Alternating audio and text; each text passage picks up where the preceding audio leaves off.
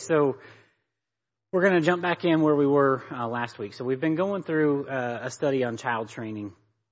And if you have a handout, if you if you don't have a handout, uh, I think Miss Pam was handing them out for me. Tonight I don't have uh, my wife here, which is really odd to me. Uh, I teach a lot in different areas, and my wife is with me ninety-nine percent of the time. Like, she is always there. It doesn't matter where I'm at, what I'm doing. Uh, I remember one time I was teaching at a men's conference, and it was just really weird because she wasn't there. And so, uh, but tonight uh, our our son has a band concert. It kind of sprung up on us. We didn't really know about it, and Uh, as much as we don't like to do this, we had to do the divide and conquer thing. Uh, so anyway, uh, be praying for me because it's just odd not to have uh, her with me. So anyway, if you need a handout, uh, Miss Pam is, is handing those out. And if we run short on those, Pam, we can get some more. Um, if you're listening online, I know there's been several people that are listening online. Uh, the link to the handout is uh, available there with the audio. Uh, Miss Brianna promised me that it would be, and, and that's how that's working out. So if you need that, uh, you can have it. So anyway, I don't have, I don't want to spend a lot of time recapping. Uh, but I do want to give you just a little bit of, of why we are where we are. So it's important that we, uh, as a church, uh, have strong families. And strong families start with strong marriages, uh, and they continue down the line. And if you have strong marriages, uh, you want to have strong families. And with strong families, uh, you need to have uh, a plan with the way that you train your children. Now, uh, if you have a handout and you're like, well, what does this mean? I, I titled this way back when I did this the first time, The Art of Negotiating with a Terrorist. And it, it is kind of funny, but it is, comes from uh, just uh, something that we used to say. I used to say, I say we, my wife never said this. I always said this too. to her or, or the kids when they were little, and uh, they would come and ask for things, and then they would try to go and ask her for things, and, you know, they would try to uh, use us against ourselves. I would always tell them, it was just a, a funny thing I would say, or at least I thought it was funny, that we do not negotiate with terrorists in this house. We have a structure that we do things, and this is how we do them. And so anyway, that's why I titled it the way I did it. If you don't like it, you don't have to go with it. So anyway, the outline has been pretty simple. Uh, the first week, and, and you can go back if you've missed any of these, and the audio is available. Um, but the first week we looked at the problem in child training, and we saw that the problem is, is not on God. It's not God's fault uh, that our children are, are out of line or, or whatnot. Uh, the problem is not on the child. You might think, well, what does that mean? Well, go back and listen, because uh, a lot of times it's not their fault that they don't really know what the boundaries are. They don't really know how far you can go or how far you can't go. They don't really know that, you know, oh, that this is what I can and should. So anyway, you can go back and listen to all that. The problem is not on everybody else, not on all the circumstances. Uh, and so that only leaves one thing, and that leaves the problem is on the parents. And a lot of times that's because we're consistently inconsistent. Uh, we say one thing, we do another. We do one thing today and we do something else tomorrow. And uh, the one of the main reasons that I say that the problem is found in the parents when we talk about child training is because the last time I checked, I can't control what God does. Uh, I can pray, but I can't control what God does. Uh, there's been times that I've really tried. I can't sometimes control what my children do. Uh, you know, I can train them, but I can't control them. I can't control the circumstances as much as I like to, or anybody else. The only thing that I can control is the things that I do. And so as a parent, uh, if you're looking for a problem in, in the way that the child training is going, well, you can't control the other things, so you, you might want to focus on you and what you can control and what you can do uh, to grow. And so that was the first week. The second week, we looked at the false perception in child training because, you know, if, if we can't get our kids to be uh, obedient, well, then we want them to at least, you know, be one of these things. And so the false perception in child training, we want our kids to be good, right? Well, the problem with good is that's a very relative term. You know, good today is different than good tomorrow. Good at church is different than good uh, hanging out at home. Good to to, to uh, grandma's house is different than good here or there. And so uh, the the word good uh, really doesn't give any kind of a clear, concise boundary uh, to your kids. And so to say that we want our kids to be good is very confusing. Another false perception we have in child training is we want our kids to, well, at least be better than other kids. You know, as long as they're not the worst in the room, then uh you'll be okay. Uh you know, as long as you're uh, not the slowest guy when a bear's chasing you, you'll probably you'll probably survive, right? And so we want our kids to, you know, at least be better than the other kids. Well, that's not a good standard to have, and that's a that's a false perception. And the last false perception that we looked at a few weeks ago was uh that we want our kids to make us look good.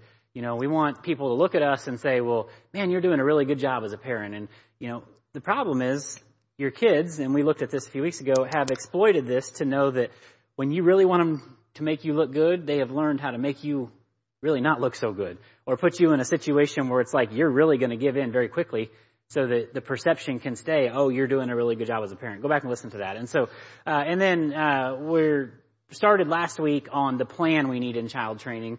We're going to finish that up tonight, and then we're going to turn that into uh, what child training in practice looks like. And that's probably what most people have wanted the entire time. And well, what you wanted the entire time really won't take that long to go through, because if you don't do any of the first stuff here at the end, it's not going to matter.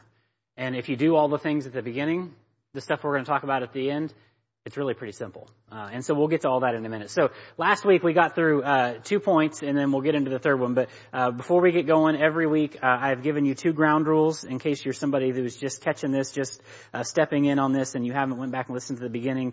Um I kind of have some ground rules that I do this by. Uh, I love to teach the Bible, but when you come into topics like this, um you know, I... I didn't ask to teach this. Uh, I'm glad to teach it. I enjoy teaching it.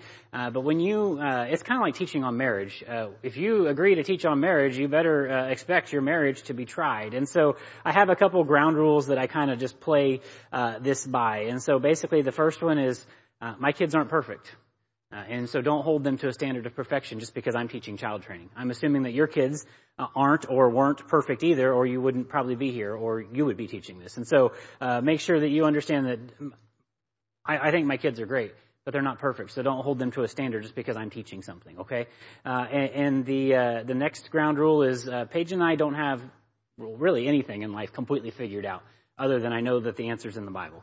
Um, but as far as child training goes, uh, we've lived through some things. And we've done some things, and we've done some things right, and we've done some things wrong. So, again, don't hold me to a standard of perfection. I'm not Jesus. I try my best to be like him every day, uh, and I will continue to do that. But I do not stand in the place of Jesus here, uh, and so we do make mistakes. We have in the past. And so don't hold me to a standard uh, of perfection, and I won't hold you to a standard of, oh, my gosh, you came to the child training class. Why is your kid acting like that? It's no different than any other Bible teaching. The teacher can teach the word. You have to apply it. Right? It's like if you're drowning, or drowning, I don't think there's, anyway, if you're drowning and uh, you, you can't swim, I can throw you like a, a life preserver, something that will make you float. But at the end of the day, you have to grab a hold of it, right? It might take a decent throw on my part to get it close, but uh, you have to at some point grab a hold. I can't, I can't grab it for you. Well, it's like any time somebody teaches you something from the Bible, it's the same way. I'm just simply throwing you something that I'm pretty sure is going to help make you float. But it's up to you to, well, grab a hold of it and do something with it. So anyway, that's kind of the ground rules as we go. So introductory thoughts that we started with last week, and then we're going to roll right into where we were. Uh, so introductory thoughts uh, to get us started here. Our end goal must be obedience for our kids, nothing else. Obedience is what we're after. We're not after good kids, uh, uh, you know, kids that look good. We're not after anything else. I simply want my kids to be obedient. O- obedience is pretty simple. It is uh, just... doing what you're told, right? Obedience is uh, very clear and concise. We looked at what it means in the Bible and all that. Uh, children have one direct command in the Bible. You might say, well, I give them a lot of commands. Well, that's on you, but I'm telling you the Bible has one direct command uh, for children, and it comes out of Ephesians uh, chapter six and verse one. It says, children, obey your parents in the Lord, for this is right, right? That's the only thing that God says, children, do this. So your third introductory thought here is, if obedience is our end goal, and that's the only command that they have directly from God, then what is our plan to help them do this? If this is what we know we're striving for, obedience. You know, those other things, they might be nice, but obedience is what we're striving for. And we know that that is what God says, this is this is what I want from the kids, your kids, my kids, right? When he when he's talking, because they are his kids. Then what is our plan as parents to get them from where they're at to obedience? Like, that's where we're at with this. Uh, and so, you know, we're going to see, and uh, we went through the first two points last week, God's three-part plan to train our children, right? God's three-part plan to train our children. We're using the story of Joshua as they went and uh, uh took over uh the city of Jericho. So if you have your Bibles, flip over to Joshua chapter uh six, and we'll pick back up where we were last week. Uh, and I have quite a bit to get through, so I'm going to move pretty quickly. I'm not going to go through everything I taught last week. I'll hit, I'll hit the high points, and, and we will get to, to some new stuff here. But uh, uh, Joshua chapter uh, six. So they've just come uh, across the Jordan River. Uh, they've spent forty years in the, the wilderness. They uh, Moses has uh, died. Joshua is the new leader. Uh, you know, he's he's put in a position of uh, trying to uh, not just assert his authority, but be obedient to what God's telling him to do and lead these people. It's the same situation we find ourselves with kids a lot of times. I don't really know what to do. I just want to do what God told me to do, and I want to raise them up in the way that he says to go. There's a lot of times that I want to say, no, I don't want you to go to school. No, I don't want you to do that. No, I don't. I just want, you know, to, to put you in a little bubble, especially when I talk about like my daughter. You know, the boys, they were a little different, but my, my daughter, I want to, but what does God say? And so I have to trust that the Lord has bigger plans than, than I do. And so the same thing that Joshua is trusting, leading the nation of Israel uh, into the promised land. They cross the Jordan. Uh, he basically meets the Lord Jesus Christ face to face before uh, before he uh, goes to Jericho. You can go back and read that, but basically, just a quick recap, because I don't have time to read the story, but God says, okay, Joshua, here's your plan. Uh, the city uh, of Jericho is c- completely shut up, which is, that's how they did it at the time. Basically, you would besiege a city, and instead of like attacking it, you would just wait them out. You know, they're going to run out of food eventually. Uh, they're going to have to come out. At some point, they will have to open up and, and let us in. But, you know, God's plan was to go a little more quickly. And so it says the city of Jericho was straightly shut up. None came out and none went in. And uh God comes to Joshua and he says, here's the plan. I want you to take everybody, not just a few guys, but everybody. And I want you to go and I want you to march around the city. Now, it's a big city. You know, it's not like we picture it in children's books where it's a little city in a, in a field. It's a big city, right? And so they have to march everybody around. Don't say a word. Come back to the camp and that's it for the day. And I want you to do that for six days in a row. Uh, and it's like this crazy plan. Why would you want me to do that? Why are we going to just march around the city? And on the last day, here's here's the kicker. You're going to do it seven times. And and on the seventh time, you're finally going to like attack the wall. No, that's not what it says. He says, on the last day, here's what we're going to do. We're going to yell really loud. And that's the plan. And Joshua's the new leader. Joshua's the guy that's like trying to lead the people. And you got to think the people are thinking at this point, who is this guy and what you want us to do? So anyway, uh, he's trying to do what God told him to do, even when it seemed crazy. Now, when you talk about child training, you need to try to do what God says to do, even though it seems crazy sometimes, right? And so go back and listen to that. So anyway, that's kind of the, the backstory uh, to where we get to where we're at today. So uh, the first part of the plan to train our children is preparation. You have to know what the expectations are, right? You have to have preparation. What are the expectations? You have to prepare your heart. We looked at it last week. Start with the Word of God. If your heart's not ready to train your kids, I promise they will run you down. And I, even when they're little, they will run you down. That's just, that they have a will, I'm telling you. You have to prepare your heart. You have to prepare your family. And that comes with structure. Uh, go back and, and, and listen. But, you know, it takes a lot of structure. Uh, it takes a lot of, you know, this is how we are going to run our family uh, in consistency. You have to be consistently consistent, not consistently inconsistent, because that's usually how child training really gets uh, messed up. And so it takes structure. Uh, remember, we talked about, you know, sometimes extended family can get really tricky because, you know, grandma thinks that when the kids are at her house, it's a different set of rules. And that's not really the case. Uh, uh, our family rules are our family rules. And we need to make sure that uh, the kids are abiding by one set of standard, uh, one set of a standard, because if not, you know, well, it's different all the time, and the line is always changing. And remember back a few weeks ago, we looked at the story of uh Adam in the garden, and God said, Adam, okay, here's the deal. Here's the garden. Yeah, there's a lot of stuff here that's great for you. Uh, every tree here you can have, but there's this one tree, uh, you can't have it, and if you do, you'll die. Uh, and by the way, good luck. I'm not going to tell you which one it is. No, that's not what he says. He was very clear, and he said, okay, there's one tree. You can't have it. This is it. Here's the line. Don't cross it. If you do, here's the consequence. But if you don't, if if you uh, leave it alone, everything else will be great. That's what child training is. You establish a clear line. So if when the kids go to grandma's house, or when the kids go over here, or the kids go over there, and the standard's always changing, it's very confusing for them, especially when they're younger. There has to be a clear standard. You have to prepare your family structure. Uh, the next thing you have to prepare is your children. How? You got to tell them what's up, right? And I don't mean like tell them what's up. I mean, you have to explain the plan to them. Hey, this is what we're going to do. We're going to march around the city seven times very quietly. And on the seventh time, we're going to yell really loud. And God's going to get the victory. And your kids look at you and the nation of Israel looks at you and you're like, what are we going to? That's because that's what God said to do. That's why. When you sit down and tell your kids, hey, we're going to implement a new uh child training, uh, discipline type of thing in our family. I know it seems crazy. I know you think we've tried this before, kids, and you think that your will's stronger than mine, but I'm telling you, this is what we're going to do. If you're very clear and you're very concise and you tell them why you're doing it, because you feel like the Lord is leading you to actually lead your family instead of let the kids lead the family, well, they have one choice, to obey or disobey. And remember, what are we after? Obedience. Just obedience. I'm not after the church being full of cookie-cutter children, right? I'm not after the world being full of cookie-cutter perfect children. I'm after children who just simply obey what they're told to do. And I'm only after that because that's the one thing that God said he wanted. I don't do that because I'm like, man, the church would run smoother. The world would run smoother if kids obeyed. No, I just simply think, okay, if God said this is the only thing that he's interested in out of them, then I might want to be as well. And so what can I control? I can't control everybody else's kids. I can control mine. Well, I can't control mine, but I can train mine. Okay, so I'm going to start there, and that's that's where I'm going to roll. And so that needs to be the mindset if you're going to buy into this.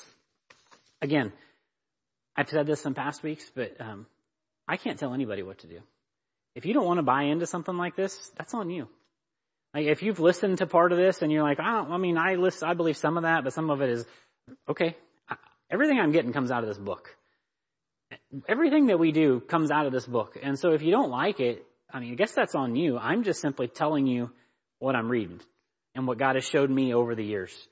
Uh, I can't do it for you. I can't want it for you. I can't. So at some point you have to decide, is this what I'm going to do or not? And so anyway, going out there. So the next part of the plan that we have to have is execution. So, okay, if we have prepared ourselves, you know, at some point you can prepare to play the game for a long time. At some point you've got to play the game, whatever it is, if we're talking sports, right? So execution, how will we make it happen? Well, the first thing is going to be obedience from the parents. You have to be obedient to God before you can ever expect your children to be obedient to you. I'm just saying. Your kids can spot your hypocrisy way faster than the world can. They live with you, right? Obedience from the parents. Go back and listen to it. Consistency from the parents. That's the next thing that you have to have. You have to be consistent. If this is going to be the stance you're going to take, then take it. But don't make it confusing, because if you're uh, a parent who goes back and forth and, well, I'm tired today and I wasn't, your children just don't understand, and they're really not going to thrive in a situation like this. They're actually going to be worse off. You have to have consistency. Uh, and the last point we looked at last week is patience from the parents. Uh, we have to be patient, because I promise this doesn't happen overnight. Uh, I told you just a general rule of thumb uh, on the first week when we were talking about child training was, if you are someone who decides, hey, I, I think I'm going to buy into this, uh, we're going to we're going to take a new stance. I remember when Paige and I got saved, um, the the the boys, uh, Hallie wasn't born yet, but the boys uh, were. I, she could tell you exactly how old they were. This is why she usually is here. Uh, anyway, they they were, uh, you know, I'm guessing two and four, somewhere in there. But anyway, uh, you have to basically retrain everything that you've trained them up until that point. If you're going to buy into something new, that's what happens. And so I told you on the first night, expect. No, it's not. This isn't like a ground rule. Of, I mean, this is just like a, if I was throwing a dart at it. Uh, expect it to take at least a month of you being consistent for every year old that they are. If your kid is four years old, it's probably going to take four or five months for them to really understand that, wow, this is this is serious. Uh, if your kid's thirteen, um, good luck, right? It's different with teenagers. We've talked about that in the past too. Teenagers aren't hopeless. Actually, uh, I love the season of life that we're in more than anything right now. Um, and when we had young kids, it was great, but, um, being able to have like a real adult conversation, uh, with your kids, it's, it's great. I, I love the season of life we're in. There's also times that I can't sleep at night, um, because of the season of life we're in. So, you know, teenagers are, uh, it's a different, different rule, different rules. I'll say that. And if you have teenagers and you want a little more insight on that, we can talk, but this is more of a child training. Um, so anyway, if your kids are, you know, you know, just however that works out, however old they are, expect it to take about that long. And also remember, if you're not consistent, it's going to take longer, right? If it's just that, well, I'm fifty percent consistent, expect them to be fifty percent obedient, or, you know, follow the rules. Again, those aren't like gospel. Those are just kind of throwing a dart at it. Okay, so we've looked at the plan. We've looked at the ex- execution. They marched around the city seven times. They yelled really loud, and what happened? The city fell down, right? And so uh if you have your Bibles, let's just pick back up in the story, because I got to get going here. Uh Joshua chapter six. Um Let's just pick it up in verse twenty. It says, uh, so the people shouted when the priest blew the trumpets, and it came to pass when the people heard the sound of the trumpet, and the people shouted with a great shout, that the wall fell down flat. So that the people went up into the city, every man straight before him, and took the city. And they utterly destroyed all that was in the city, uh, both man and woman, young and old, ox and sheep, with ass at the edge of the sword. Okay, we'll, we'll pick back up there in a minute. But that's kind of what has happened. So they had a plan. They executed the plan. It went just as God said. Can you believe it? I don't know how many people have uh, come to, to Paige and I, and it's not because Paige and I have anything figured out, but um, you know, we, we counsel with a lot of people for different things uh, about child training or things like that. And you would be amazed at how many people come back and say, can you believe that this actually worked? And I'm like, I mean, yeah, I, I, I don't just... you know, throw it out there hoping, you know, we're not throwing wet noodles hoping one sticks. Uh, you know, I, we really buy into what we're doing. Uh, I've, I've heard of somebody who was listening to this and they were talking to, uh, somebody that they respect and they were like, can, can you believe that this works? Like, why didn't anybody tell us this? And it's like, it's always available. People just don't buy into it. And if you buy into it, man, I'm telling you, don't be surprised when the walls fall down. Don't be surprised when it's like, oh my gosh, I never thought this would happen. This isn't even the same child than it was before. Yeah, it actually is. This is just what they look like when they have boundaries and they feel safe inside those boundaries. But okay, so results.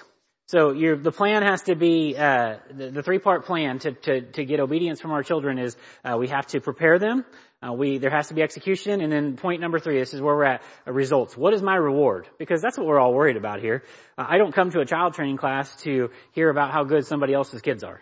Uh, I came to a child training class. I'm listening to a child training uh, course because I want results in my life. I want rewards in my life. I want to see my kids change. I want to see my kids grow. I want to see our family succeed. That's what everybody's after. Like, I get it. That's why I saved it for last. If I would have started here, you guys wouldn't have came back. Results. What is my reward? Joshua chapter nineteen, uh, and then it, and it just, or chapter six, starting in verse nineteen, and it rolls into the next chapter. Okay, so, uh, when we talk about rewards, um, we always think about like, yes, I got something great, right? Uh, we, we always want the good reward, right? Uh, I won the lottery, right? I got, I got this for it. I did something good. I got praised for it. I, I did this. There's always good rewards, but don't, don't underestimate the fact that for every good reward, there's also another side to the coin, and there's bad rewards. Now, we think of them as consequences. We think of them as different things, but you know what? It's just a reward from the Lord, uh, especially if you ask for it. And so uh, that's kind of what we're going to look at. So when we talk about results, uh, you need to understand, what is my reward? Well, I'm telling you, there's going to be good rewards, and there's going to be bad rewards, and then that's going to lead us into what does child training actually look like. Child rearing actually look like. Okay, so let's pick back up. Point uh, uh, number uh, eighteen. If we're going to be consistent to correct every time our children are disobedient, then we all have, then we also have to be consistent every time that they are obedient. If you have bought in and decided, I'm going to be consistent every time that they do something wrong, I'm going to correct it, right? Uh, and I'm going to do that. If that's the case, then you need to also buy into the fact that you're going to be consistent every time that they do the right thing. They need to understand. I, I gave you an example a couple weeks ago. Paige uh, played a game that she called the obey game with the kids when they were younger. And it was more about letting them know that when they obeyed, there was always a reward that came with it. There was always a praise. There was always a, you did a great job. And like, you did exactly what you were told. And there was some sort of reward that goes with it, right?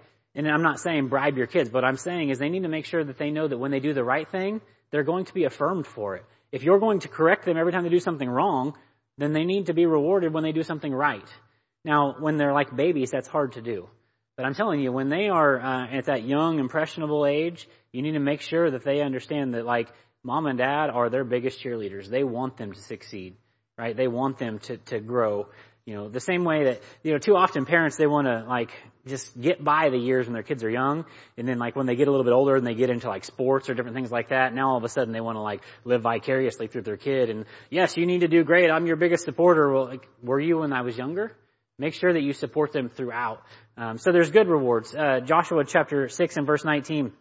God says, but all the silver and the gold, this is right before they do uh the the screaming that the wall falls down. God's telling them, uh, but all the silver and the gold and the vessels of brass and iron are consecrated unto the Lord. They shall come into the treasury of the Lord. So that's the first reward that they're going to get. They're going to get it, and they're going to give a gift back to God because, well, it was him that makes the wall fall down in the first place. Uh, fast forward to uh, verse twenty-one. Uh, it says, and they utterly destroyed all that was in the city, both man and woman, young and old, ox and sheep and ass with the edge of the sword. Uh, there was no, like, well, it was a big war here. No, it was exactly like God said it would be. That was the reward, uh, that the entire city fell at their feet, right? It, it, literally, it just fell at their feet. Um, fast forward to, to verse twenty-four. Um, just kind of skipping through this. These are some of the good rewards that they got when they obeyed what God told them to do in verse twenty-four. It says, and they burnt the city with fire, and all that was therein, only the silver and the gold and the vessels of brass and iron they put in the treasure of the Lord, the house of the Lord. They were obedient, and so because they were obedient, God was blessing what they were doing. Uh, and then in verse twenty-seven, uh, you see the same thing. So the Lord was with Joshua, and his fame was noised throughout the country. If nothing else, if you buy into this, and you don't even quite see the, the results that you're hoping for immediately, is it not enough to know that the Lord is, is backing up what you're doing? That the Lord is with you?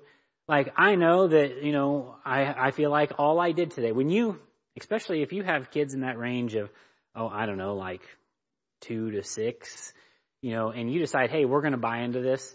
And it feels like, okay, this is what they said to do. We have to be consistent every time that they do this. And it feels like all you did today was have training, whatever you call them, training sessions, uh, discipline sessions, dis- whatever. It feels like you did that one hundred fifty times today, and it feels like you didn't get anywhere. I promise, one, you did get somewhere. You're learning consistency the same way that they are. But to know that the Lord is with you as you do that, and He is like backing you up, that's enough. That should be enough to be like, yes, I will continue to do what I'm called to do, because that's what God said to do.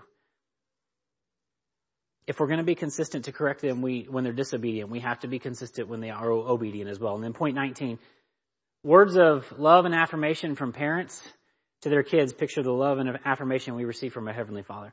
If your kids don't ever hear, you know, the fact that you love them, that you're supporting them, that, uh, you know, and I, I get it.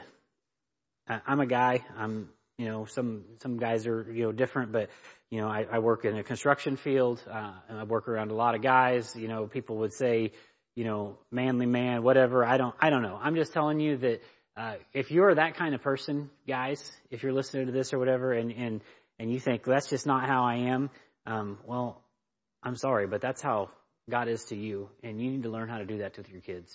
They need to know that you love them. Uh, past when they're five years old. They need to know when they're ten, when they're fifteen, when they're twenty or older that you love them, right? You know, you need to be able to, to hug your kids, to let them know that, man, I am supporting what you're doing and I am in your corner. Words of affirmation from your parents, that allows your kids to get ready for what they're going to start receiving from their Heavenly Father if they buy into that.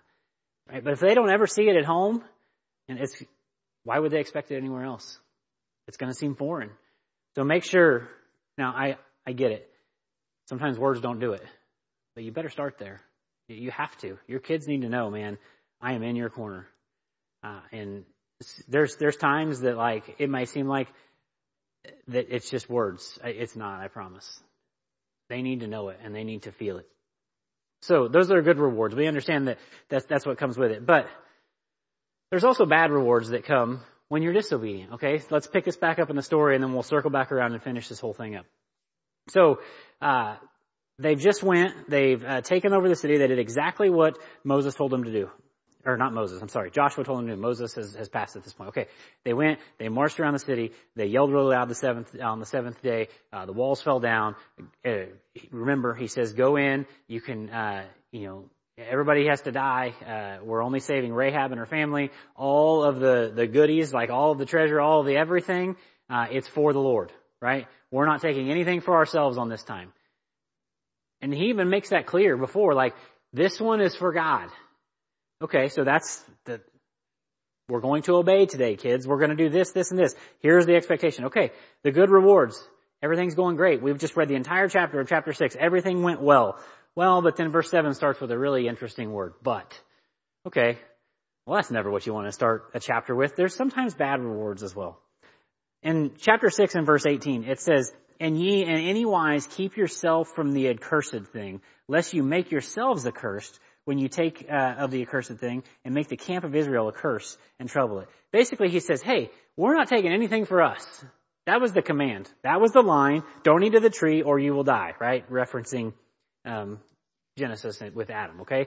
We're not going to do that. Okay, here, that was their, that was their command. Okay, well, let's pick back up in chapter seven and verse one. Let's just read what happens read how God responds, and then we'll circle back around and finish this thing up with what does it look like practically in our house. Chapter seven and verse one. But the children of Israel committed a trespass in the accursed thing. For Achan, the son of Carmi, the son of Zabdi, the son of Zerah, of the tribe of Judah, well, we're very specific about who did this, right, uh, took of the accursed thing, and the anger of the Lord was kindled against the children of Israel. Notice it doesn't say that it was kindled against him. It was kindled against them all. And Joshua sent men from Jericho to Ai. So they just did this. Joshua has no idea what had happened. Uh, they've just taken Jericho. Now there's a different city that they're coming up on, Ai. It's much smaller. And Joshua's thinking, man, we've got this now. Man, God just took out the massive city of Jericho. Everything went great. They're living on cloud nine. They're like, yes, we are ready.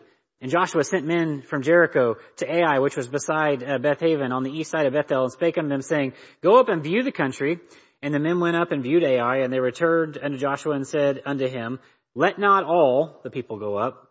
Now that's interesting because God didn't say just take some of the people. But anyway, uh, they're they're making their own plans, and we'll see how it works out. Let's just read through it. Let not all the people go up, but let about two or three thousand men go up and smite Ai, and make not all the people to labor therein, for they are but few. Basically, the people are like, hey, I understand the marching around the city and yelling really loud thing. It worked, in, but do we all have to do that like every time? Let's just send a few guys and let's take care of this. So there went up thither of the people, verse four.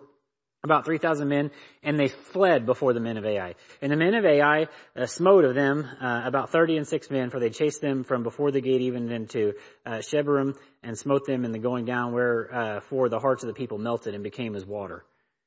And Joshua rent his clothes and fell to the earth upon, uh, fell upon his face before the ark of the Lord until eventide, he and the elders of Israel, and put dust on their heads. And Joshua said, alas, O Lord God, wherefore hast thou brought us this people over Jordan to deliver us into the hand of the Amorites to destroy us? Now, this this next phrase, I, I just think it's very interesting. He says, would to God we had been content and dwell on the other side of Jordan. Would to God that we would have just been content to live in the wilderness for our entire life. Wouldn't it have been better if we just barely got by for the rest of our lives? Wouldn't it be better if, instead of actually trying to raise our kids the way God said to, wouldn't it be better if we just got by, right? If we just, if we just get them out of the house, right? It's good enough. Would to God that we aren't just content with the way that they are. Well, that's, that's fine if that's what you want to do, but that's not what God said He wanted you to do. God said He wanted you to raise them up to be obedient. If you're going to say, would to God that we would be content, then why are you here? Why are you listening to this? Why do you care? There's a whole world of people out there that'll tell you what you can do with your kids. And they'll tell you what they want to do with your kids too. And I'm talking about the world is wanting to chew them up and spit them out and use them. And here we are, and we just don't care. And Joshua's like, would to God that we would have just been content. Now understand, he's he's put in a spot here. He's uh he's very broken. He doesn't know. He's trying to lead the people. He just did this thing, and, and he understands what's getting ready to happen. The people are going to turn on him, and, and he doesn't know what to do as a leader. Well, guess what? You're the leader uh, in your family, and you're going to feel like at times that the world is turning on you, and they just don't buy into what you're doing. And this new child training thing, it's not worth it, and you should have just been content with the fact that they were good enough before. And you have to decide what you're going to do about it. And I say you because at some point you have to grab the life vest. The Lord won't do it for you. You have to buy into what He's doing, and then yes, He will do it. He will come on and He will help you. He will send people into your life that will help you. But at some point you have to make the decision to not just be content. Because if content is what you're after, well, I have a feeling that you're going to have a whole lot of heartbreak that goes with content. I've been there, right? There's been times that we've decided in our life, not just like, oh yes, we're going to be content, but looking back on it, on, on certain situations, we were just content. And we're still, to this day, at times paying for it. Would to God that you don't decide just to be content. Now, I understand when you get to the New Testament, there's a lot of good virtues with, you know, godliness, with contentment, there's great gain. I understand that. But when we're talking about, do you want your children to grow up to be godly men and women that are obedient, because if they've learned to be obedient from you and what the Word of God says, then they're a whole lot more likely to understand what it means to be obedient to Him and submit to Him in salvation. Why is contentment what we're after? I don't know. He says, we should have just been content and dwelt on the other side of Jordan. O Lord, what shall I say when Israel turneth their backs before their enemies? For the Canaanites in the land shall have it, uh, and, the, and all the inhabitants of the land shall hear of it, and shall ever on us round and cut uh, off our name from the earth. And what wilt thou do uh, unto thy, and what wilt thou do unto thy great name? Basically, he's trying to turn it back on God at this point. It's your fault that they're like this, that we're going to fail. And that's what parents do too. It's your fault that they're like this. And I think it's very interesting what, what God says to, to Joshua. And I'm just going to say that maybe us as parents, somebody needs to hear this from God today. And the Lord God, or, and the Lord said unto Joshua, get thee up. Wherefore liest thou upon thy face? Get up. Stop with the pity party. Stop with the, oh, woe is me. If you would have done it the way I told you to do it in the first place, it wouldn't have ended like this, Joshua. But just in case, get thee up. Wherefore liest thou upon thy face? Verse eleven, Israel hath sinned, and they have also transgressed my covenant which I commanded them, uh, for they have even uh, taken of the accursed thing and also stolen the assemble, uh, assemb- stolen and, and disassembled also, and have put it among their own stuff. Wherefore the children of Israel could not stand before their enemies, but turned their backs before their enemies, because they were accursed. Neither will I be with you any more, except you destroy the accursed thing from among you. God says, I gave you a commandment, and if you're not going to obey, there will not be blessing. It's that simple in life. Now, a lot of people think, oh, Christianity, it's all about just trying to, you know, buy blessings from God. I'm just simply telling you that when you're obedient, there's at least an opportunity for blessing. But here's what I will tell you. If you're disobedient, there will be no blessing. God is trying to grow you. God is trying to use you, and there's not going to be blessing in your life without obedience. Now, I didn't say that there will be a blessing in your life if there's obedience. Sometimes God is going to allow you to go through some things for long periods of time. And I don't have the answer as to why some of that happens, but I am telling you that there is zero chance if you're not obedient. God says, if you would have just done it the way that I said to. There's also bad rewards. Verse number, or point twenty. A parent who chooses to be content will never be truly content. A person or a parent who chooses to be content will never be truly content. If you're just content with well enough, I promise when they start driving and they're out at night, you won't be content. I promise when for whatever reason they don't answer their phone, when you know that that's all they do is live on their phone, there is no contentment, right?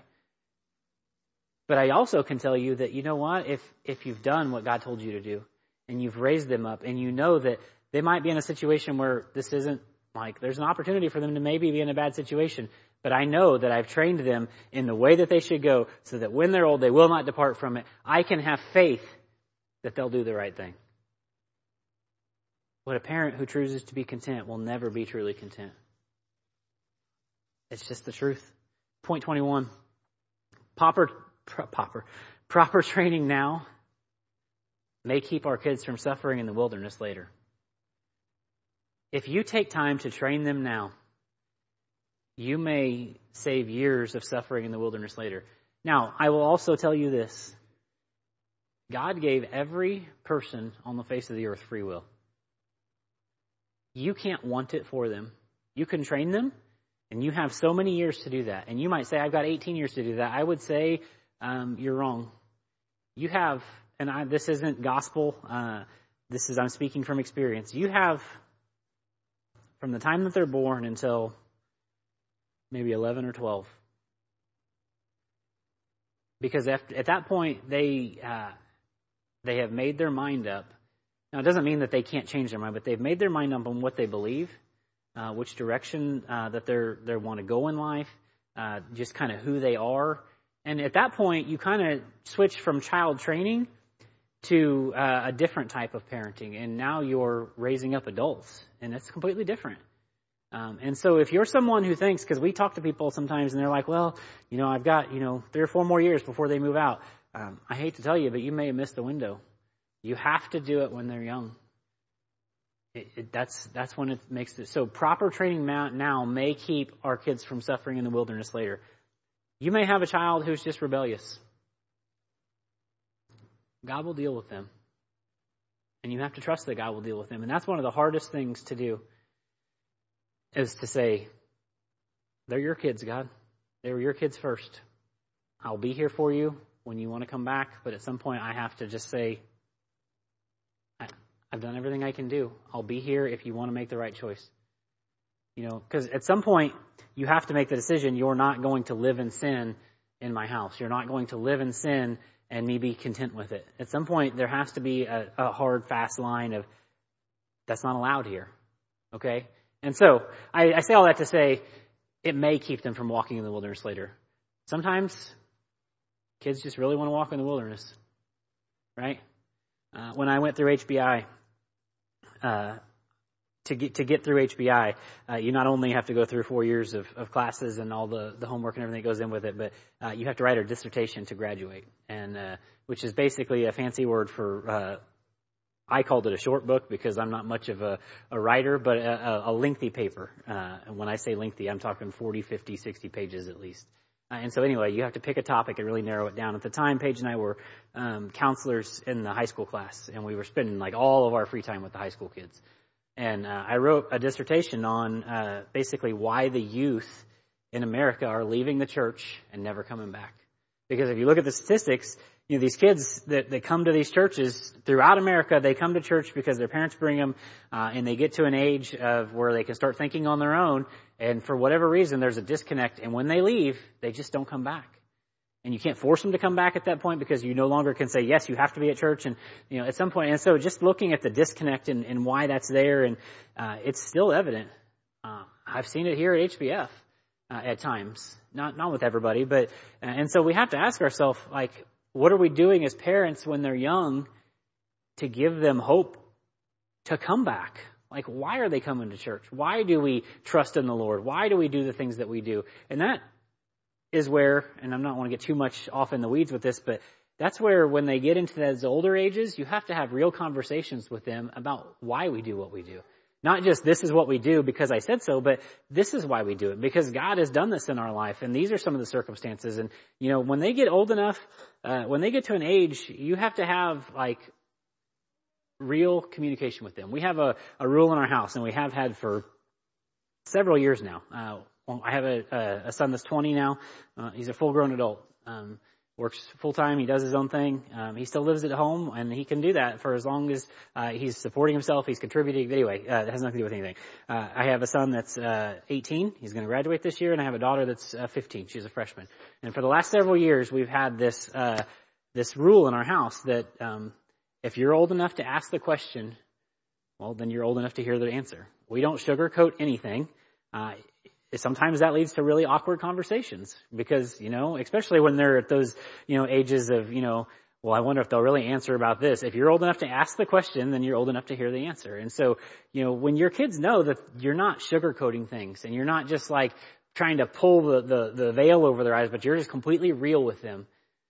Well, I think that's the first step to um, really seeing why kids are leaving and not coming back, and just having real conversations and allowing them to see that, like, this isn't just something that we do, but this is who we are, right? And so that's a lot of times Christianity, it, it gets lost there. But anyway, okay, we're child training, so I'm speaking to those who maybe have teens, because, man, the years are fun. Okay, so uh, proper training now may keep our kids from suffering in wilderness later. Point twenty-two, no amount of consequences will make up for a lack of parenting or child training.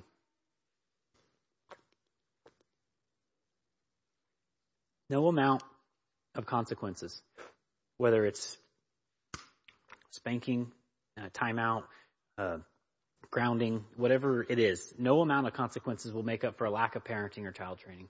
It doesn't matter. We're training our children to be obedient, because that's what God has called them to be. Point twenty-three, all consequences should be brought back to the root of the problem, which is what? It's sin. All consequences should be brought back to the root of the problem, which is sin. Okay, so there's good consequences, there's There's good rewards, there's bad rewards. And then, well, with bad rewards, there needs to be correction. Uh, I don't have time to read it because I really want to spend some time uh, and wrap this whole thing up with discipline and kind of what that maybe will look like. Um, but if you go back to the story, so God tells Joshua, get up off of your face. Uh, somebody has sinned and the whole camp is paying for it. And so basically what happens uh, in verses thirteen to twenty-six, uh, you can go and read it on your own time. But basically what happens here is uh, God says, here's what we're going to do. Uh, you're going to get all the people together uh, and we're going to sort out who it is. Uh, and when we find out who it is, we're going to take care of it. And so basically it says that they, uh, they, they bring them all in and then they, they bring them down to, uh, family and tribe and, you know, it, it basically comes down to Achan. And Joshua says, Achan, what have you done? And he's like, yeah, I, I did. I took of, uh, the accursed thing and I, I've hid it in my tent. Uh, and, you know, so they send people to, you know, his, I would say his house, but they're living in tents at the time and he sends them to the tent. Sure enough, it's there. Uh, and he brings it back and, and, uh, he's like, Uh, I want to find, uh, cause what Joshua says is, is really, um, well, in verse twenty-one, this is really good because this is what Achan says. Uh, he says, he's, this is his answer because this is what our kids will tell us too. When you catch them or when, when you find out they've done something wrong, this is what happens in verse twenty-one. Uh, he says, when I saw among the spoils a goodly Babylonish garment and two hundred shekels of silver and a wedge of gold of fifty shekels a weight, then I coveted them and I took them. I see it. I want it. I must have it. It goes right back to, you know, the garden. I see it. I want it. I must have it. Every sin can be traced back to here. I see it. I want it. I must have it. It could be lust. It could be uh, uh material things. It can be whatever. It's I see it. I want it. I must have it. Uh, and he says, I took, and I took them, and behold, they are hid in the earth in the midst of my tent, uh, and the silver uh, uh under it. And so, uh, verse twenty-five, Joshua said, uh, why hast thou troubled us? The Lord shall trouble thee this day. And so basically, uh, he and his family, uh, his family and all that he has, uh, are stoned to death. You might say, well, that's kind of cruel. Well, it's a different time in the world at the time. But anyway, they're stoned, uh, they're killed. Uh, and then wouldn't you believe it? Uh, things go right back to God blessing the nation of Israel when they take care of the sin problem. It's no different than with your children. Now, I'm not saying that when they do something wrong, you're going to stone them. There might be things that they do that you might think about stoning them, but I'm telling you, that's not what you're going to do. There needs to be correction, okay? You need to basically bring it back to what has happened, why did it happen, what are we going to do moving forward, okay? And so that's kind of what we're going to talk about for the next uh, thirty minutes, okay, is uh, what is correction? Point number C is correction. Uh, correction is going to look similar but different at all ages. It's going to look similar but different at all ages. And so here's where we're going to start. Now, some people are going to be like, yes, this is exactly where we need to be. And some people are going to be like, uh, I'm completely turned off by what you're saying. Okay, this is where we're going to start. And I'm also going to tell you that this isn't for everyone, okay? And then we'll circle back around. But first, let's look, let's talk about the rod, because that's the word and what the Bible talks about. So let's talk about the rod. Then we can circle back around and see what the rod looks like at different age ranges and, and different things. So uh, I'm going to read you several verses about what the Bible says about the rod, uh, and then we'll pick up from there. You can just jot these down if you want to. Proverbs ten thirteen. In the lips of him that hath understanding, wisdom is found, but a rod is for the back of him that is void of understanding. Okay, I'm just giving you several verses here, okay? Proverbs thirteen twenty-four. He that spareth his rod hateth his son, but he that loveth him chasteneth him betimes. The Bible says if, if you love your kids, you're going to correct them. Proverbs twenty-two fifteen. Foolishness is bound in the heart of a child. Some people are like, amen. Right? Foolishness is bound in the heart of a child, but the rod of correction shall drive it far from him. Proverbs twenty-three thirteen and fourteen says, withhold not correction from the child, for if thou beatest him with the rod, now I understand that seems, that seems rough, but if thou beatest him with the rod, he shall not die. Thou shalt beat him with the rod, he shall deliver his soul and shall deliver his soul from hell. This is what Solomon says, right? Uh, Proverbs twenty-six verse three, a whip for the horse, a bridle for the ass, and a rod for the fool's back. Proverbs twenty-nine fifteen. The rod and reproof give wisdom, but a child left to himself bringeth his mother to shame. I could continue to go on and on and on. This isn't like a, a, a end all be all list. I'm just trying to let you know that God is saying something about uh, the rod. And so um, let's just talk about like what the rod is, and then uh, we'll talk about what discipline is uh, overall. So when we talk about the rod uh, at our house, some people talk about, when I grew up, it was it was not the rod, okay? And so make sure you understand uh, the rod. When we talk about a rod, we talk about um, a, a dowel rod. That's what we use at my house. Um, and we'll look at what that looks like at different ages uh coming up, okay? But uh just so you know, when I when I think about the rod, some people uh call it a switch. Some people will call it different things. That's, you can call it whatever you want. Just make sure it's consistent, okay? But when we talk about a rod, that's what we talk about, okay? Um and so before we before we circle around and like I'll give you some examples of what it might look like for maybe a really young child. When I say really young, I'm talking about one that does know better. Um, so we'll look at that. Maybe when they're, uh, you know, a little bit older, what it might look like, uh, maybe a little bit older. And so just kind of give you some, some what that might look like. Okay. But before we get to there, I want to make sure we understand. When we start talking about, okay, we've spent three and a half nights talking about uh, how I need to do this and I need to do this as a parent. And so what does it look like for when it was actually time to, well, this, the rubber meets the road. They did something they shouldn't. What does this look like? Okay, well, first and foremost, make sure you understand that correction, because that's what we're talking about is correction. There's been an offense of some sort. We have basically, okay, we've all acknowledged that the offense was not okay, right? And so there's been some sort of communication. It's not just like, you did what? And, okay, it's not like that. There's been communication as to, okay, we've all agreed that there has been an offense, and we all agree that uh there has been uh some sort of sin. So at our house, it was always, uh oh, no, this is what's happened. And then basically Paige always brings it back, and I say Paige just because I see this uh with her even now, as she uh spends time with other uh young children. But like, oh, you had a choice. Did you obey or disobey? And sometimes just getting past that, sometimes just getting the child to admit, yeah, I, I disobeyed. I had a choice and I disobeyed. Okay, so when you finally get to that point, and sometimes this takes a while, when you get to that point, okay, so you've disobeyed, what is the consequence for disobedience? Because they should know what the consequence for disobedience is. You know, sometimes it'll be a spanking or, you know, whatever it is in your house. Okay, so the, we, we're all in agreement. Okay, so make sure that if you ever get to uh, a point where there is correction involved, there is never anger. If there is an ounce of anger in you for what has happened, you need to take a walk, right? You need to, uh, because there's times that things will happen and, you know, you'll be heated. Um, there, I can remember times when, uh, our kids were younger, and it was like, uh, you need to just, Paige, uh, and I both, it was, you just need to go sit on my bed, you know, and they would just go and sit and wait because I needed to calm down. She needed to calm down, because correction should never happen when there's any anger whatsoever. If there is ever any anger in you as you're trying to even have a conversation about correction, then you're in the wrong. Like, there is no blessing that comes with that. Make sure you understand. You might say, well, that's going to take a while. Sometimes it does.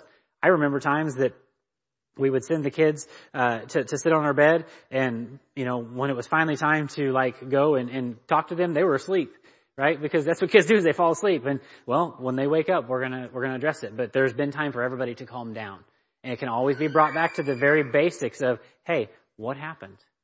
Why did this happen? Okay, so we messed up. Okay, so what are we going to do moving forward? When you can have these conversations when they're young, they're so much easier to have when they're older, right? They're so much easier to have when they're older. Never when you're angry at all, ever. Um, if you're somebody who's just prone to anger, you need to like put this in your back pocket. Uh, maybe you need to put it in your front pocket, because this is first and foremost. Child training will never work if it's ever done in anger. Right, and so some people are just like, man, I'm just a hothead, right? Uh, so some of you, most of you know, uh, my wife's a redhead. You know, a lot of people say, you know, redheads are, you know, sometimes they're not lying. I'll just tell you that. But I will also say this, uh, through Christ you can do and be all things. And so, uh, you can always, uh, take time to slow down, um, and just breathe. Right, and so make sure, never in anger. Um, Correction also may look different than the rod in some situations, okay? So I'm not going to stand here and tell you that it's always the rod every time. There's going to be certain situations where uh, our kids do something uh, when we're at the church. I remember when they were younger. We're not going to carry a rod into the church. Now, I'm not going to tell you that Paige didn't keep a rod in the car, right?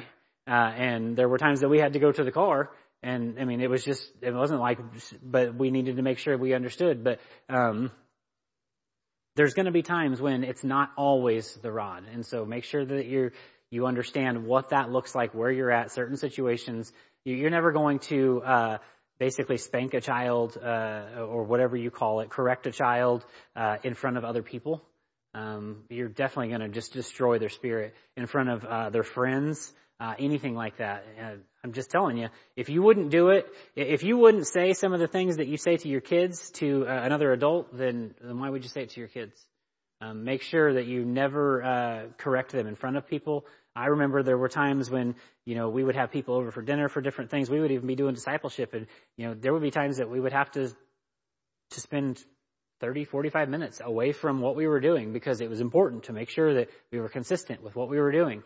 And, you know, the, the people that we were discipling were the better for it because they saw consistency and what it looked like. And, you know, make sure you understand that it, but never, never in front of people. You're, you're not going to get anywhere with that. So uh, make sure you understand that I'm not one that's going to stand here and say, no, it's the rod every time. And it's got, uh, there's, make sure you understand the situation. You understand the circumstances. Um, correction is, for the most part, to be done at home. Um, now, there are times, I, I be completely honest with you, we, we kept a rod in the car because there were times that um, we would we would walk out of Walmart. We weren't going to be the children that were screaming at Walmart. We were going to go uh, sit in the car for however long it took to calm down and talk about it and take care of it and then go back to what we were doing. You might say, well, I'm never going to get anything done. Well, you might not ever get anything done in life. But is it important enough? It should be. It is important enough to God to say this is the one thing that I've asked for children to be is obedient. Remember this as well. You're not, when you are having, I've one of the people that we counseled through child training, Uh, they called them training sessions instead of like discipline. It was always, they called, anytime they had to go with their kids and they're like, we gotta go have a training session. And that, like, they even used those words to their kids. And, and so whatever the words are, that's what you need to stick with. But, uh, I, th- I think that's good. But, uh, training session, remember that whatever it is that you call it, you're not punishing them. You're simply giving them their due reward for what they have done. And so you might say their due reward. Yes, the same way that if they do something right, you are guaranteed to uh, always affirm them and tell them that they were right and they did it.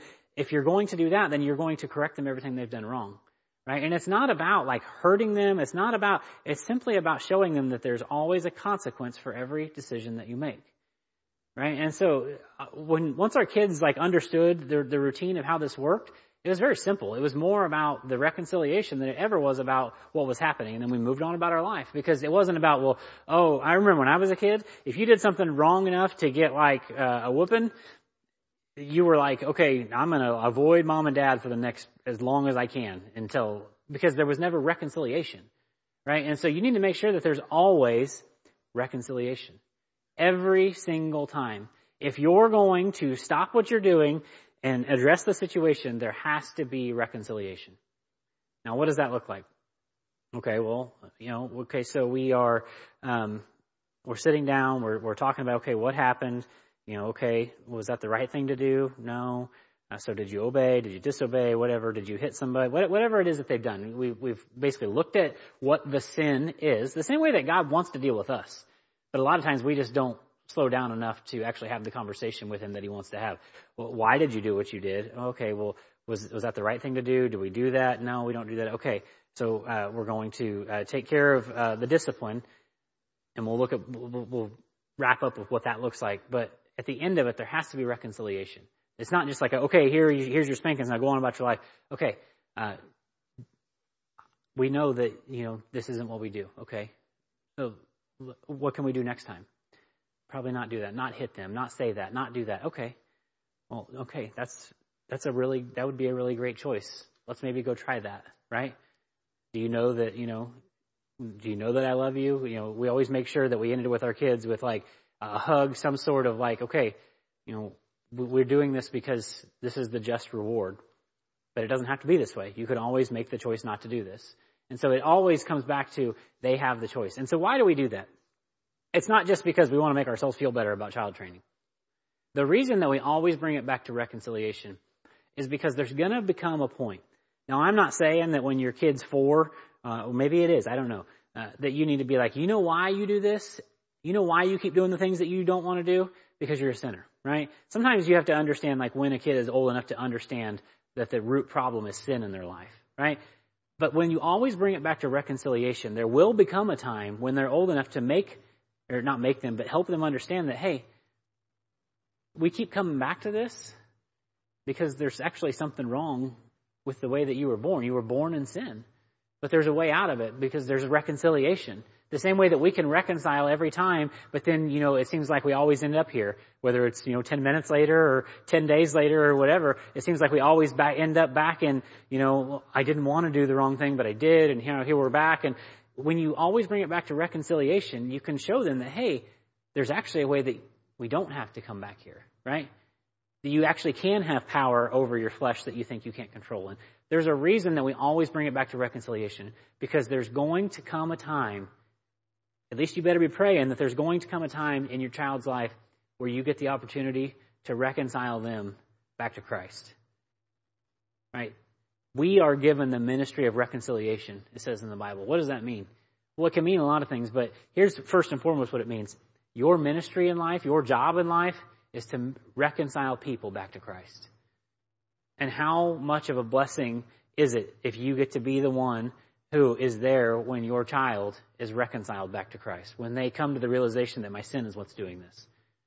You always bring it back to reconciliation, because there will come a time when they are at a point where they realize this isn't just because I want to be bad. I was, I'm just bad, right? And it's because I've got this sin that I'm just wearing. It always has to come back to reconciliation. Never angry. It's not always the rod in every situation, right? And you're not punishing them, you're correcting them and guiding them to a better decision the next time. We're not after cookie-cutter children. We're after obedience. We're after obedience. And it has to come back to reconciliation every time. Okay, so we've got about fifteen minutes left. I'm going to give you just a few examples of what, in our life, this isn't gospel. This is what Paige and I realized over the years uh, worked for actually, like, the...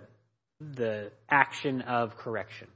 Now, you've seen that we spent uh, an hour and a half for three nights plus uh, an hour and fifteen minutes of the last night to get to the correction, because the correction is the smallest por- por- portion of this. If all you came to hear with child training is uh, when and how often and how to spank your kids, then you totally missed out on what God is really trying to show us, because child training started four nights ago, right? And and it got us to this point. And so if you've missed that, go back and listen to it, because you've totally missed it. But here's what correction kind of looked like. So you, some people ask us this, uh, when do you start, like, with a, when do you start with a rod with kids? And so uh, this will raise some eyebrows, but uh, I remember, uh, I don't remember exactly how old she was, but uh, I remember we started uh, the rod with Hallie. And I say with Hallie because uh, she... She was born when we were saved, so we implemented child training uh, basically from the day she was born moving forward, okay? So uh, always with, with little kids, it's always about uh, being consistent. Now, when we're talking about, like, toddling kids, kids that are just starting to understand words and things, uh, be consistent with what you say, uh, whatever it is. Like, uh, with in our house, it was always no touch. If it was something they shouldn't have, it was no touch. Oh, no touch. That's a no touch, or or whatever it is. Uh You know, Paige is babysitting a little girl right now, and um, uh, the I, we we realized very quickly that uh, it wasn't our words that she responded to. It was uh, Dad always told her "no, ma'am," and so as soon as she heard "no, ma'am," she would always perk right up and, you know, get upset, you know, because it's like, oh, I know what that means. And so make sure when they're little, you're consistent about your wording, and when they're little, you're just basically the correction is simply, oh, no touch, and we move them to something different. Okay? You know, it's not about discipline. It's about moving into something different. Okay, so when do we know when it's time to uh start with some sort of uh discipline? Well, here's how we knew it at my house. And I'm going to guess that maybe you've seen something similar to this.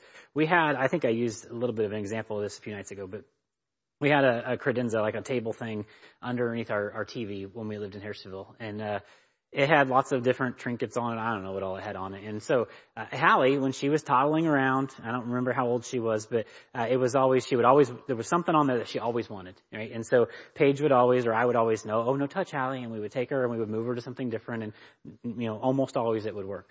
when we knew it was time to start implementing something a little different than just going to something different, was when she would toddle over to it, she would get there, she would look at it, and then she would turn around and look to see if anybody was looking.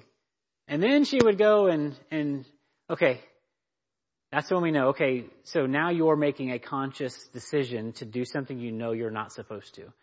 Now, if you're little, if you're toddling around and you're just going and grabbing something, you don't know. But she had shown in that instance that she knew where the line was, and she chose to cross it. And so we started with an eighth-inch dowel rod. An eighth inch is very small, about this long, right? And so uh if I think the last time we did this, I, Paige actually brought in some of her little dowel rods, but uh, and it would start with something as simple as, uh you know, we would walk up, oh, Hallie, that's a no touch, and we would just.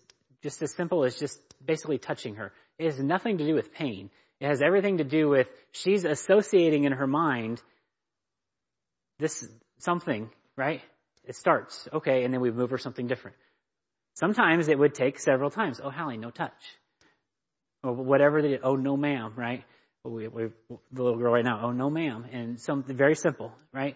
But it's always, you know, you don't just use, never use your hand. Right, because we're trying to, uh, your your hands are for loving, uh, not for discipline. So anyway, um, whatever it is that you use, use it consistently. Whether it's a rod, whether it's it's whatever you use in your house.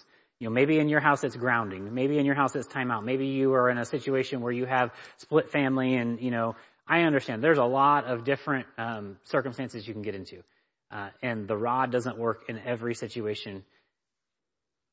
But if you can, that's that's what I recommend. Uh, I'm not here as Jesus. I'm here as uh, just somebody who's been through it, right? And so uh, it would start there. Uh, so very simple, no touch, just basically associating in her mind, hey, there's something that I don't really like that happens when I do this. And then, okay, it's very simple. Okay, let's fast forward. Maybe they're um, four, three or four years old, okay?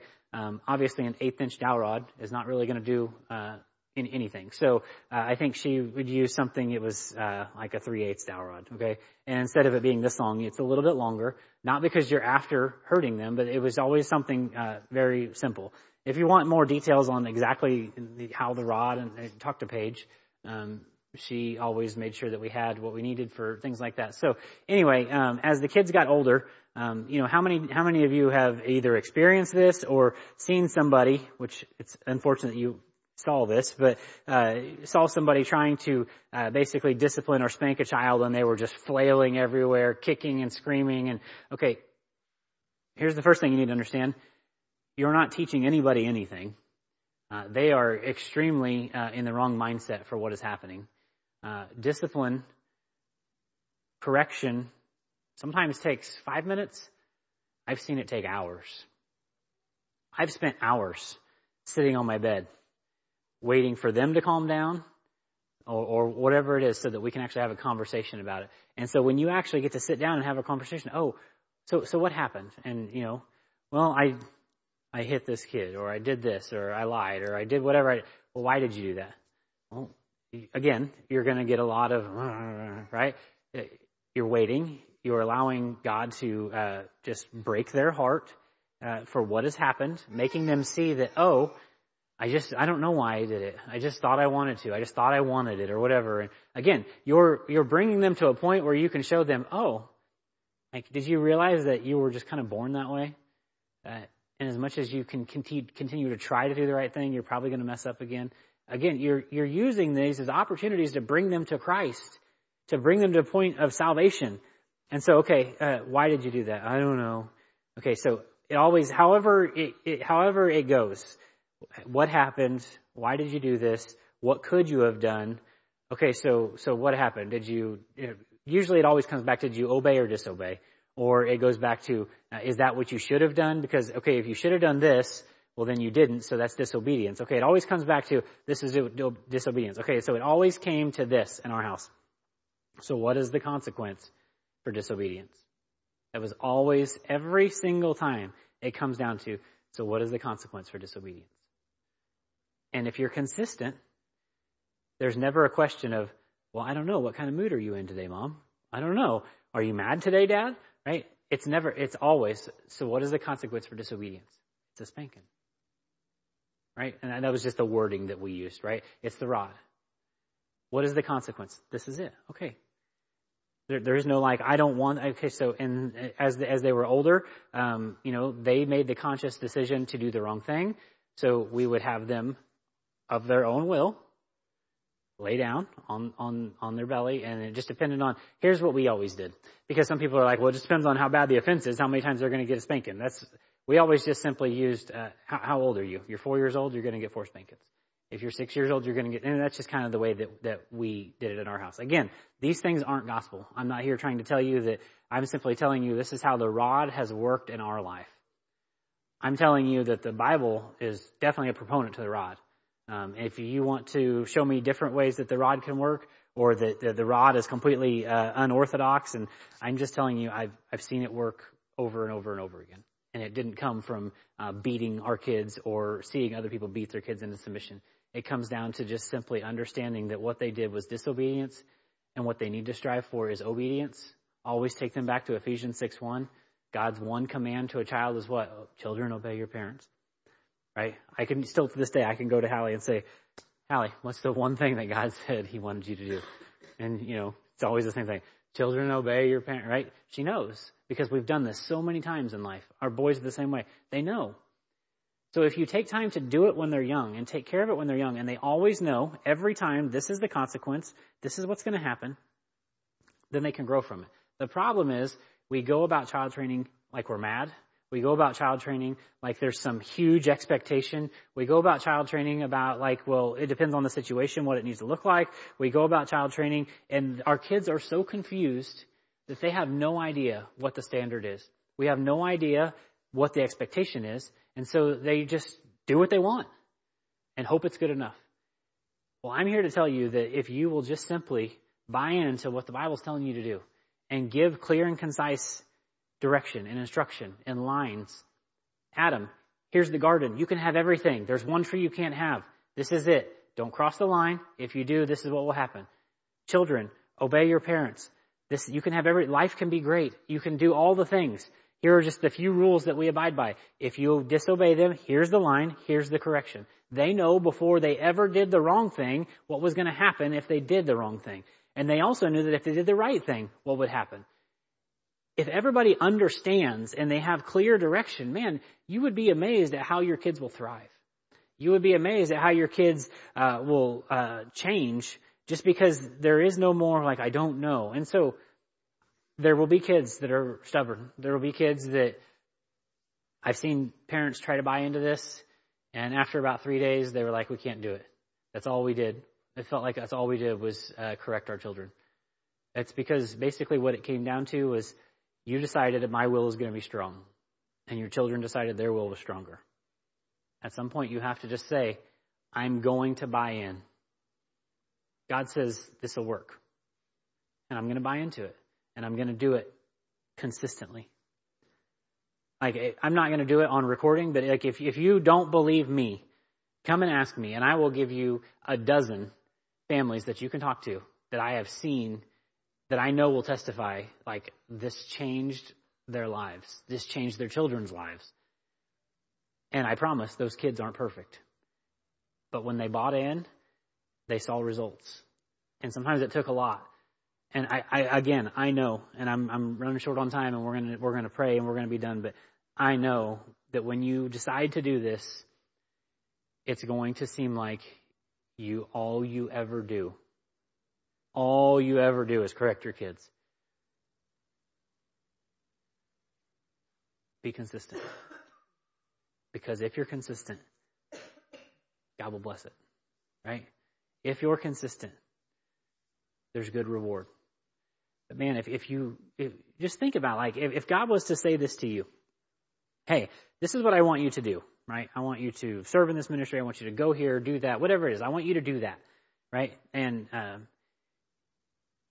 you decided, okay, well, I'll, I'm, I might do it, but then I'm like, well, maybe I won't do it. And uh, and so, you know, what, what if God was like, okay, well, you're not doing it, so now all of a sudden uh, I'm going to take this from your life, and I'm going to take that from your life, and I'm going to do this in your life. And I'm gonna, But you never knew. Like one day it might be like, well, God's going to be gracious. And the next day you might be like, well, uh, you know, my, I might have lightning strike me today. And you just don't ever know. And just think about what that would be like in our own Christian lives if we just didn't really know how God was going to react to us being disobedient. Well, that's, I can, I can point out several children that I know that would have the same testimony, that they have no idea that when they do something wrong, what exactly is going to happen to them, punishment-wise, because there's no consistency from their parents. One time it might be mom's just yelling at them or dad's just yelling at them, and another time it might be like the, the wrath of God is coming down on them because we're going to just be super consistent about it, but, you know, it's only for three hours. Give your kids some structure. Here's, here's what I'll leave you with. And so somebody might tell me, this is not the way that you should have ended this, but here's what I'll leave you with. Either buy in or don't. And I say that for your kids' sake. Because if you're somebody that's like, this might work, but um, I, I don't know if I've really got time, either buy in or don't. Because if your kids don't know exactly what the line is every time, you're putting them in a worse spot. And then I promise, if you're somebody who's like, okay, well, fine, I won't. Okay, when it gets bad enough, come back. We can do this again. And I'll leave you with the same question, either buy in or don't. Because at some point, and you might be like, okay, well, we'll just continue this cycle until they're teenagers, and then you said it won't work anymore, and then they'll move out. And then you might wonder why they end up, who knows where they end up. I'm just simply telling you that God said, hey, this is what I'm after from, from children, obedience. And so if we know that's the end goal, then what are we doing as parents? The ones who God said, hey, I'm going to loan these kids to you for a while. What are we doing to help them accomplish that? Because that's what you need to be there to help your kids. You, it'd be like your kid's hungry. Okay, well, I'm going to feed you. I'm going to help you, right? Uh, I can't reach this. I'm going to help you. I can't do this. Well, I'm going to help you. But now there's something that they really need help with, and you're like, well, I don't really want to do that because I think that's uh cruel, or I don't want to do that because, you know, instead we're going to, you know, just let our kids eat whatever they want, and, you know, you do whatever you want to do. I'm just telling you that at some point there needs to be a line. This is what we're going to do. I don't know, I, I could go on with stories, a lot of stories, and I probably shouldn't. This is a, probably a really good spot to stop, because just because I've seen some things doesn't mean that they need to be brought up. Um, buy in or don't. But I'm here to tell you, my family's here to tell you, and I can give you testimony after testimony of families who would say, this changed our lives. And I, at least they're not cookie cutter children, but they at least know what obedience is, right? So that's what we're after. Child training, uh, that, that's it in a nutshell. If you have more questions, I would love to sit down and just uh, have a cup of coffee with you and just talk through the what ifs and some of the things that I would like to say, but I probably shouldn't say uh, recorded. Um, not that I, I sometimes you just have people who will twist anything that you say. So uh, I would love to sit down with anybody who has more questions, uh, whether you're listening to this or anything else. Um, uh, we, we would love to just, so anybody who has questions, uh, I'm an open book. The same policy I have with my kids, I have with anybody else in the world.